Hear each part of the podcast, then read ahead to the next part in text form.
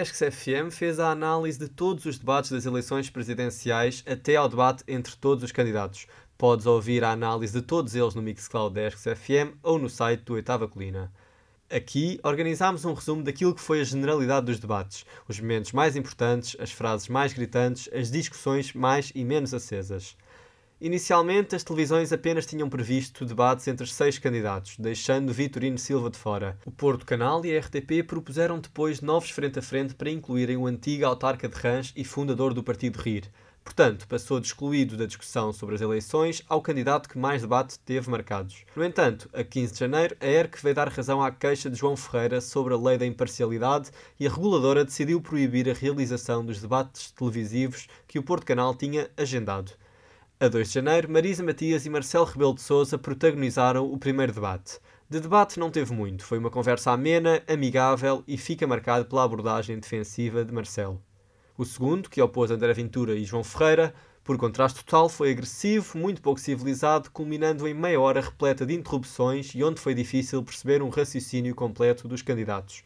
André Ventura fez estratégia da sobreposição e interrupção das respostas e o eurodeputado do PCP acabou por entrar nesse registro. Discutiram-se passeios com Marine Le Pen, Bolsonaro, Lenin, Nicolás Maduro, Juan Guaidó e Kim Jong-un. Saíram derrotados os candidatos, a TVI, a moderadora e a democracia. Quer para dizer... melhorar o Serviço Nacional de Saúde. Meus senhores, gostava de mudar de tema. O que é que defende? o que o João Fora não sabe o que é. Meus senhores, vou apelar, vou apelar-vos ao seguinte. Nós temos meia hora para debater, passaram cinco minutos e estamos em roda livre. Já não há tema nenhum. Eu...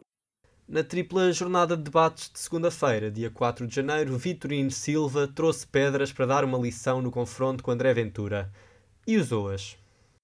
Uma prainha, a prainha de São Pedro. E quando vou descer as escadas, eu beijo na praia, uma praia muito pequenina, lindíssima, beijo pedras que o mar trouxe. E eu olho para o chão, porque sou curioso, e vi pedras de todas as cores. Eu vi pedras cor de laranja. O 25 de abril foi feito por gente que também é social-democrata. Vi pedras cor-de-rosa. O 25 de Abril, para que eu hoje possa estar aqui a poder debater com quem pensa diferente, também trouxe pedras. Trouxe pedras brancas e pedras pretas. Mas o mar não traz só pedras.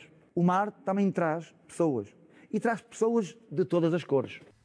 No debate entre Marcelo Rebelo de Sousa e Tiago Maia, o liberal fez questão de avaliar o mandato do Presidente da República.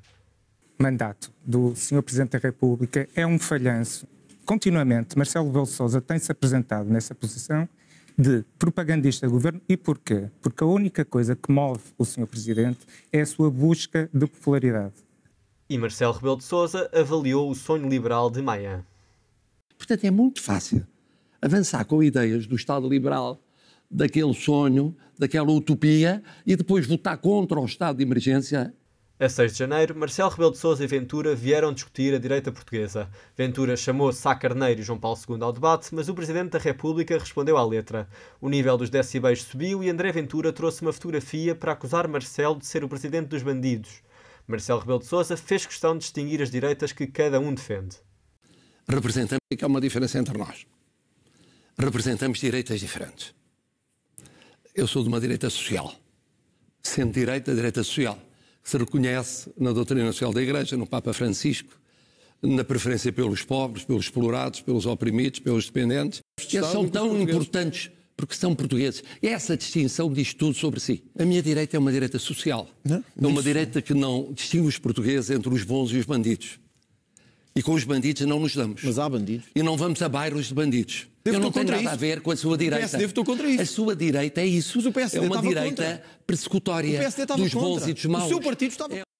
E os decibéis voltaram a subir. Marcelo não despiu a farda de chefe de Estado e acusa o adversário de demagogia quando Ventura afirma que o presidente apaparicou o governo. Uma coisa que eu não tolero. Estamos a três minutos do final. Oh, oh, não havia casos. Eu não sou manipulado não por ninguém. Casos. Eu não, não sou manipulado por ninguém. Está enganado e não admito que o seu deputado aqui diga o que não diz nas audiências em Belém. Não é verdade. Ah, é verdade. É verdade. Nunca me disse que é eu, era manipulado pelo, não, pelo Partido fiz Socialista. ver que o governo nunca anda disse, nas suas costas nunca disse. a legislar. Em Belém usa outro tom, não é outro discurso, não é verdade. outra Calma, conversa. Não é, verdade. é outro, não é, verdade. é outro, é o deputado e presidente André Ventura. Enganou, não?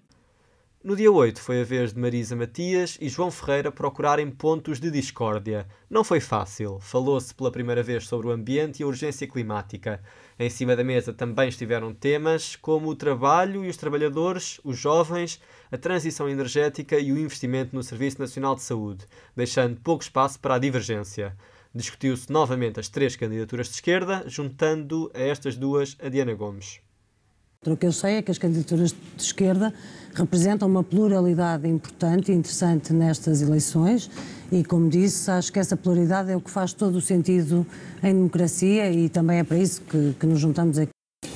Eu acho que não, existirão diferenças, acho que também não vale a pena inventá-las. Ou seja, ah, não inventei nós, nós... A 9 de janeiro, Ana Gomes e Ventura, que nas sondagens atuais disputam o segundo e terceiro lugar, mostraram jogar em campeonatos diferentes.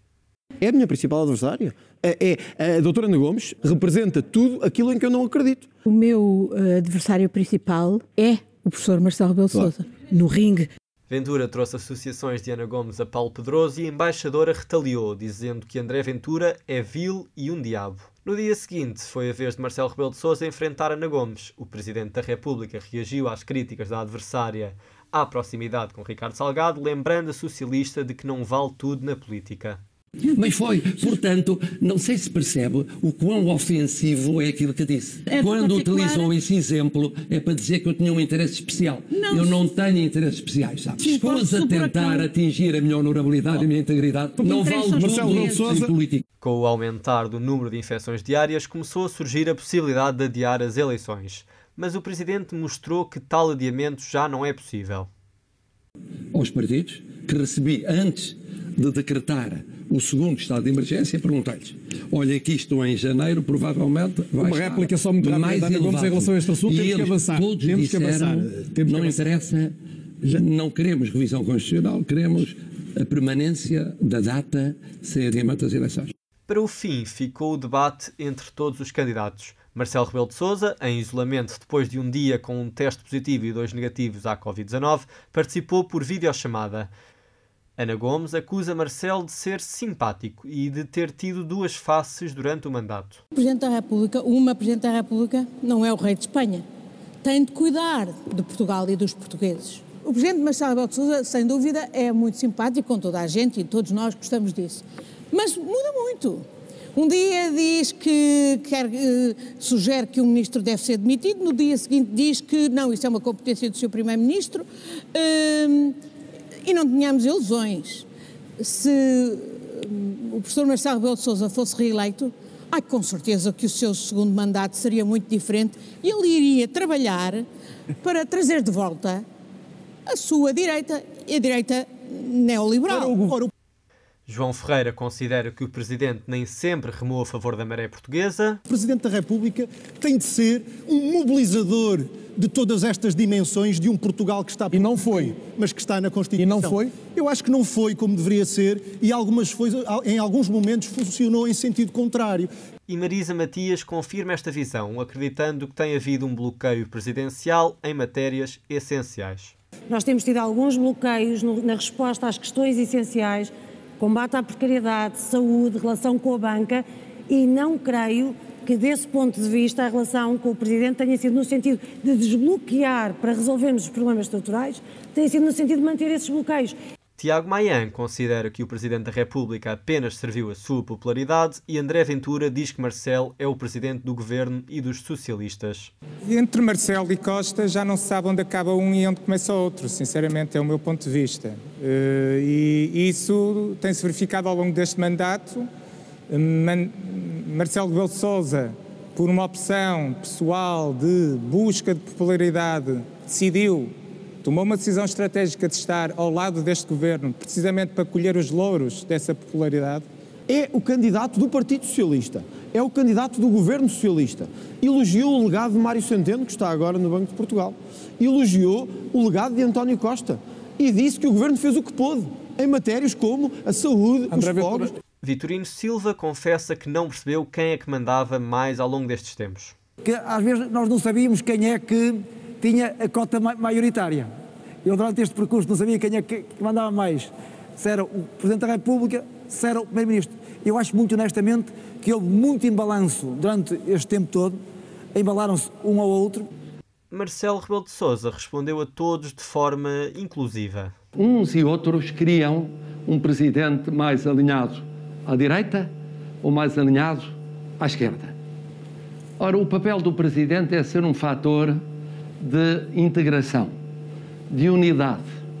A estabilidade está ligada ao compromisso, está ligada à unidade, está ligada à ideia não apenas da proximidade, mas da proximidade que vai criando condições para as instituições funcionarem. As democracias que melhor funcionam, nomeadamente na Europa, são democracias de estabilidade e de compromisso, em que se busca a estabilidade e o compromisso. E é evidente que quem busca a estabilidade e o compromisso é criticado, inevitavelmente, por um lado e por outro. Mas eu penso que os portugueses perceberam isso.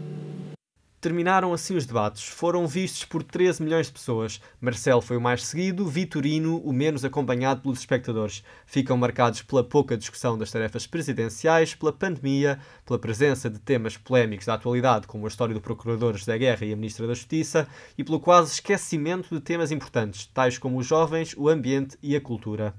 As eleições são marcadas para dia 24 de janeiro, sem possibilidade de adiamento, e espera-se uma abstenção muito elevada. No momento mais crítico de pandemia, em número de casos e em pleno confinamento, os portugueses vão sair de casa para eleger o próximo Presidente da República.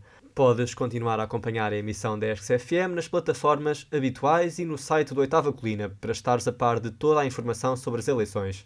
Vamos publicar os perfis de todos os candidatos, reportagens sobre as eleições e fazer a cobertura do dia 24.